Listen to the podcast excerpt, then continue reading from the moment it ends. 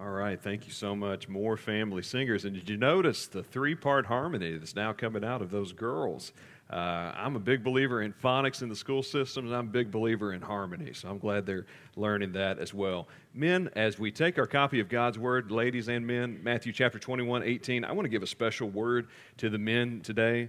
Um, the Lord, you know, Brother Jerry mentioned earlier how iron sharpens iron. I saw some statistics online. Just want to read these to you. Uh, it's not original to me. It just simply says, where men fulfill their callings, things flourish. Where they refuse, things burn.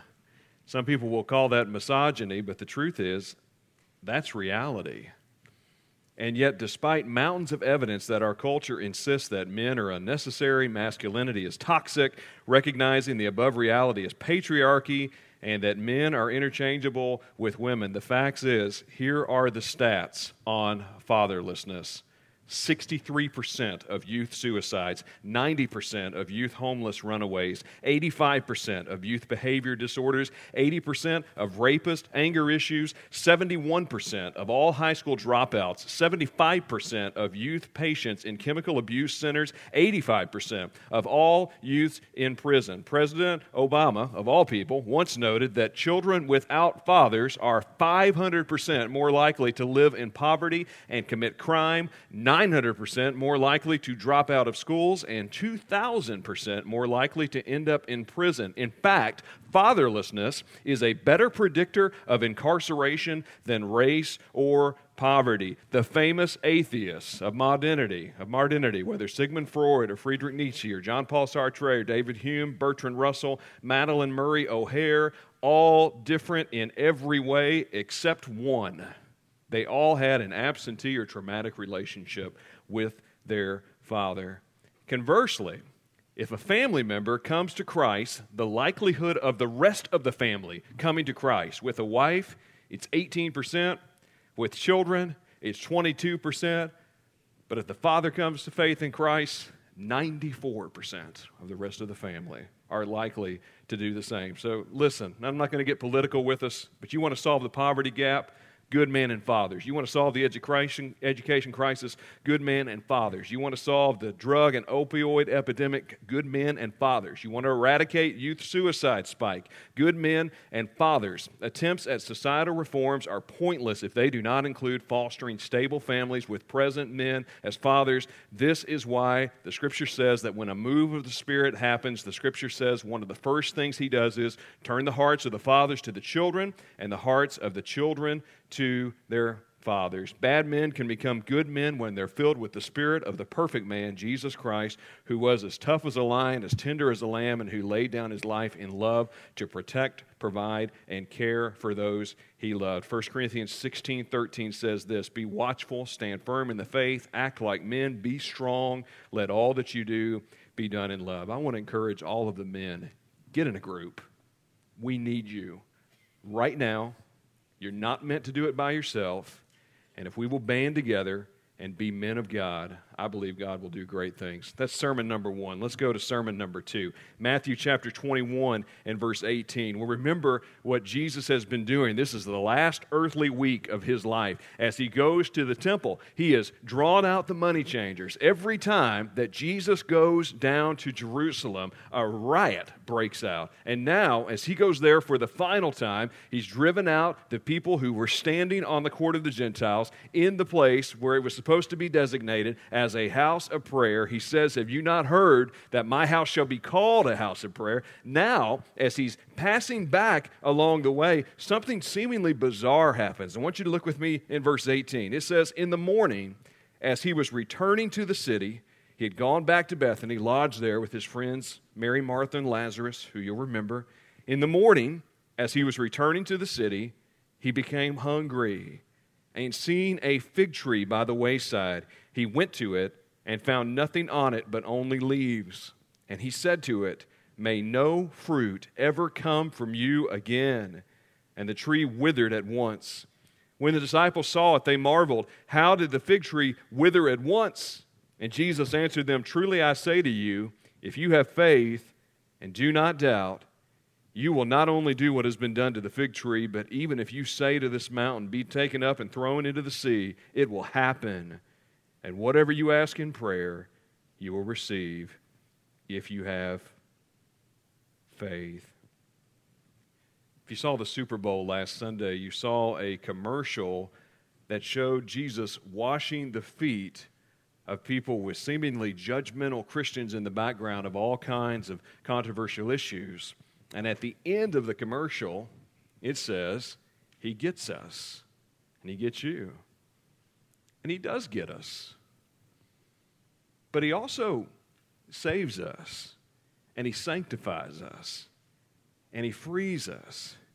And if all we look to is Jesus washing our feet, He also washed the feet of the disciple Judas who betrayed Him. There is a day coming in which we will be judged by our works. And Jesus is consistently reminding us that, yes, He gets us, but He also changes us by His great love. And He does that through our faith. Jonathan Edwards, in his religious affections, says a person may be full of talk about his own religious experiences, but often it is more a bad than a good sign. It is like a tree that is full of leaves that seldom bears much fruit, or it is like a cloud which, although it appears to promise much fullness of rain, is only wind to a dry and thirsty earth. Strong, false affections are much more likely to declare themselves than true ones. It is the nature of false religion to be showy and visible as it was with the Pharisees. And we live in a world that says no judgments, but here Jesus is judging. He said, I, I didn't come to bring peace, but a sword. And his word is a two edged sword. It is meant to divide. It divides the sheep from the goats, it divides the doves from the wolves. I used to imagine when he was passing by this tree, because not very many of us are familiar with a fig tree. And in my childhood imagination, I always imagined this tree as being filled with fig Newtons. And you could pull off the fig Newtons off of this, off of this tree. In our, in our backyard growing up, we had mulberry tree and some apple trees and things like that. And you could, you could pick the fruit off of them. But, but here Jesus describes something that was very common in the ancient world simply a fig tree from which you could eat and use for a variety uh, of different things. This temple cleansing that he's gone through is the judgment of Israel's worship. How do they truly worship? But the tree cursing is, in fact, a judgment of Israel's works. Listen to Hosea 9 8. I found Israel like grapes in the wilderness. I saw your fathers as the first fruits on the fig tree in its season. And in using this fig tree, the people would have seen a powerful visual. This is what it says in Luke 13, 6 through 9. A certain man had a fig tree planted in his, vineyard, in his vineyard, and he came seeking fruit on it and found none. Then he said to the keeper of his vineyard, Look, for three years I have come seeking fruit on this fig tree and find none. Cut it down. Why does it use up the ground? But he answered and said to him, Sir, let it alone this year also until I dig around it and fertilize it, and if it bears fruit, well. But if not, after that, you can cut it down. So here's Jesus spending 30 years of his earthly ministry, and now the last three coming down to Jerusalem. Three years in, three years out. Here he is, hungry, which is ironic since he's been staying at the home of Lazarus and Mary and Martha. Martha, of all people, would have been the candidate to fix him breakfast. She's always busy about the Lord's work, but the storyline is deliberate here. Now, now, what exactly happens? We have to look at the rest of the Gospels to see how this measures up. The Gospel of Mark gives us the probable order of events that Jesus would have cursed that fig tree, most likely on Monday, on his way to Jerusalem from Bethany, where he had been staying. And then when they passed by it again on the way to Jerusalem on Tuesday, the tree is now dead we remember what the scripture says about fruit. There's a lot of scriptural imagery of fruit, the tree of the knowledge of, uh, of good and evil, what Adam and Eve had as good in the garden eventually became evil. There's scriptural imagery of fruit, of vineyards, of branches. Jesus will say, I am the vine, you are the branches. It is my Father's will that you bear much fruit. He goes on to say, I am the true vine, and my Father is the vine dresser. Every branch in me that does not bear fruit, he takes away. And every branch that does not bear fruit, he prunes, that it may bear more fruit. Already you are clean because of the word that I've spoken to you. Abide in me, and I in you. As the branch cannot bear fruit, fruit by itself unless it abides in the vine. Neither can you unless you abide in me. I am the vine, you are the branches. Whoever abides in me and I in him, he it is that bears much fruit. For apart from me, you can do nothing. He says something else. If anyone does not abide in me, is thrown away like a branch and withers. And the branches are gathered, thrown into the fire, and burned. How many of you ever burned a brush pile? Doesn't take very long. If you abide in me, and my words abide in you, ask whatever you will, and it will be done for you. By this my Father is glorified, that you bear much fruit, and so prove to be my disciples. So, what does it look like to be connected to the vine of Christ? Well, in Genesis 3, Adam and Eve cover themselves, of all things, with fig leaves. But it isn't enough. God says only by the blood of the Lamb, by someone taking their place, can they be forgiven? Can they have true righteousness? In other words, transformation on the outside will always begin on the inside. The world tells you, look inside yourself, find yourself. But God's word says, don't look inside yourself, look to Christ. You're not saved because of good works, but unto good works. You don't do these good works in order to be saved, but because you are saved. It is an evidence of being a believer as a child of God. The Proverbs will say, The fruit of the righteous is a tree of life. He that winneth souls is wise. We think about the fruit of the Spirit of love joy gentleness goodness and and faith and meekness and temperance and self control, that's not just something that I'm trying to uh, attain, attain. It's not as if I'm picking the fruits I like and throwing out the ones that I don't. No, that's, that's in you. That's, that's part of the fruit of the Spirit that as you grow closer to Christ, you will be more patient. You will be more loving. You'll be more kind. You'll be more temperate, but you have to claim it by Christ working in you. It is an outworking of the Spirit's working in your life. This is what life in Christ looks like. And so, what happens when you claim to be a believer, but there's no evidence of fruit in your life? Well, we see this from the very beginning with Adam and Cain and Abel later. You are a first fruits offering unto God.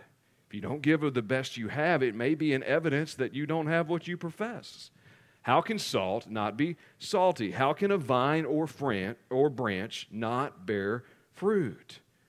And if there's no effort on your part, I remember years ago we were trying to clean up a membership roll at, uh, at my last church. And we spent about a year going through it just trying to reach people. If you've ever looked at a church membership roll, a lot of times you got to bring in the CIA and the FBI in order to get a hold of some of these people because the records are not kept up and people move and all these other things. If you count that with our church and add on the bus ministry, there's 2,500 people on our rolls, 2,400 of whom we can't find if we contacted the FBI.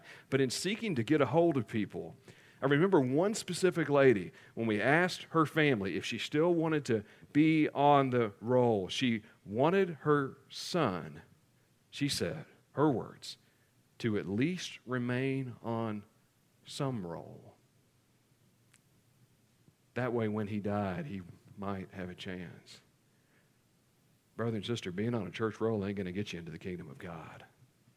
The only thing that will is faith in Christ. And here we see Jesus exercising humility and, and, obedience. He tells us to bear fruits in keeping with repentance. But Israel had not borne those fruits. They had forgotten Hosea 9 and 10, which says, Like grapes in the wilderness, I found Israel. Like the first fruit on the fig tree in its first season, I saw your fathers. So Jesus, coming unto his own, but his own received him not. If there is no fruit, there is no root because the fruit will always reveal the root. And so Jesus does something bizarre. He curses the fig tree, representing Israel, and it withers and dies. And then he says, later on in this very chapter, in verse 43, Therefore I tell you, the kingdom of God will be taken from you and given to a people producing its fruits. And so all we can weigh and measure in evidence to the kingdom of God is are you producing fruit? Is the evidence of your life enough to convict you as a believer? Not that that holds sway on whether or not you are a believer, but it is an evidence of whether or not you profess what you possess. But that's not the question that the disciples ask him. They don't ask him how we can bear more fruit. They don't say who's bearing it and, and who's not bearing it and how to grow it back and how to make the, the fig tree come alive. They, they, they ask him something rather specific. They marveled, saying in verse 20, How did that fig tree wither at once? and, and Jesus tells them that if they will simply live lives of obedience by bearing fruit, in keeping with repentance through the power of Christ, they too can have this faith because your relationship with God is directly impacted by your obedience to His Word every time. When you follow Him, you see His evidence. The effectual, fervent prayer of a righteous man availeth much. William Carey said years ago expect great things from God, attempt great things for God. And you can imagine Jesus looking out towards that Mount of Olives or looking towards that Temple Mount across from the Kidron Valley and saying that with faith, you can throw that mountain into the sea if you will believe. It reminds us that there's a day coming when the mountains will be made low and the valleys shall be exalted, the crooked be made straight, the rough places plain, the glory of the Lord shall be revealed. But until that day comes, you got to do what you and I are created to do. This is what Ephesians 2:10 says, "For we are his workmanship, created in Christ Jesus unto good works, which God hath before ordained that we should walk in them." One pastor put it this way, if you seek righteousness first, you get happiness.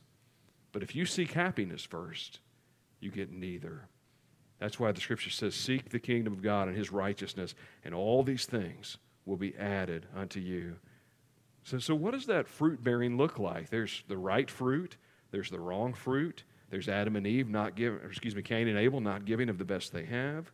There's Psalm 1 talking about being planted, the man of God being planted like a tree by the river of water. His roots shall not be shaken. There's the branches of Israel. There's the root of Jesse. There's branches growing out of his roots. The Romans would use figs for great symbolism. Jesus is, is, is taking that analogy and put it before people who would have been very familiar with the Roman Empire. But he's really asking, does your life bear fruit in keeping with repentance. And if it does, you can have faith that will be able to remove mountains. Years ago, there was a submarine, a United States submarine in the waters of the Pacific. A sailor was stricken with appendicitis, and the nearest surgeon was thousands of miles away. There was a pharmacist on board that had watched the doctors do it, watched this seaman's temperature rise to 106 degrees. His only hope would have been an operation. That pharmacist said, I've watched doctors do it. I think I could. What do you say? And the sailor, without having much else of a choice to live, consented. And so, in that room, about the size of a, of a Pullman drawing room, just a, just a small room, the patient was stretched out on a table beneath a floodlight. They said the mate and the assisting officers, dressed in reversed pajamas, pajama tops, masked their face with gauze. The crew stood by the diving planes to keep the ship steady. The cook boiled water for sterilizing. A tea strainer served as an antiseptic cone. A broken handled scalpel was the operating instrument. Alcohol drained from the torpedoes was the antiseptic. Bent tablespoons served to keep the muscles open. And after cutting through layers of the muscle, the mate took 20 minutes to find the appendix. Two and a half hours later, the last stitch was sewed just as the drop of ether gave out. And 13 days later, that patient was back at work. Now, this was a much more magnificent feat than if trained surgeons, surgeons who were fully equipped and an operating room of a modern hospital had performed it. But if you, if you look here, study what Jesus is saying here. Greater works than these you shall do because I go unto my Father.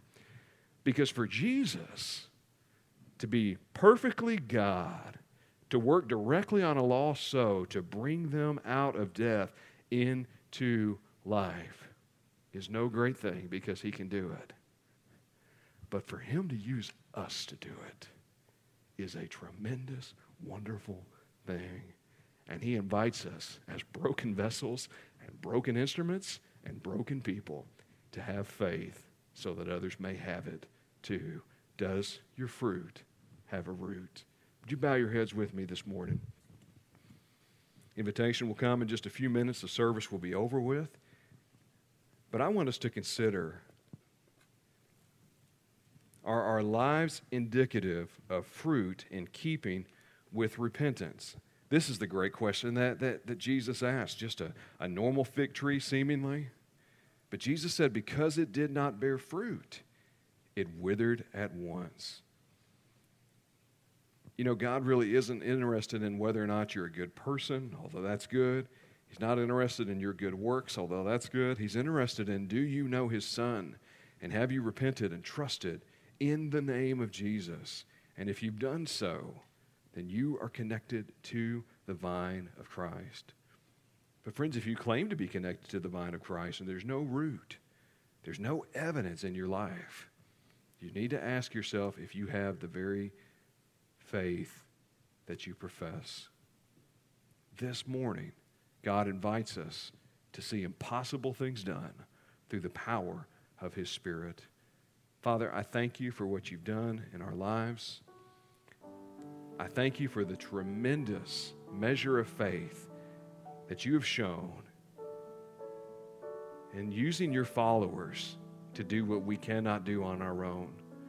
Father, this morning I pray that you would raise up in this room men and women, boys and girls, who would go and tell of your excellent greatness, who would see that in living lives connected to the vine of Christ, we can't help but produce fruit. Lord, help us to understand it is our Father's will that we produce much fruit. Some 30, some 60, some 100. God isn't concerned about the number. Lord, you're concerned about our heart. Help us, Lord, we pray. My prayer is if someone doesn't know Jesus, may today be the day of salvation. And it's in His name we pray and for His sake. Amen.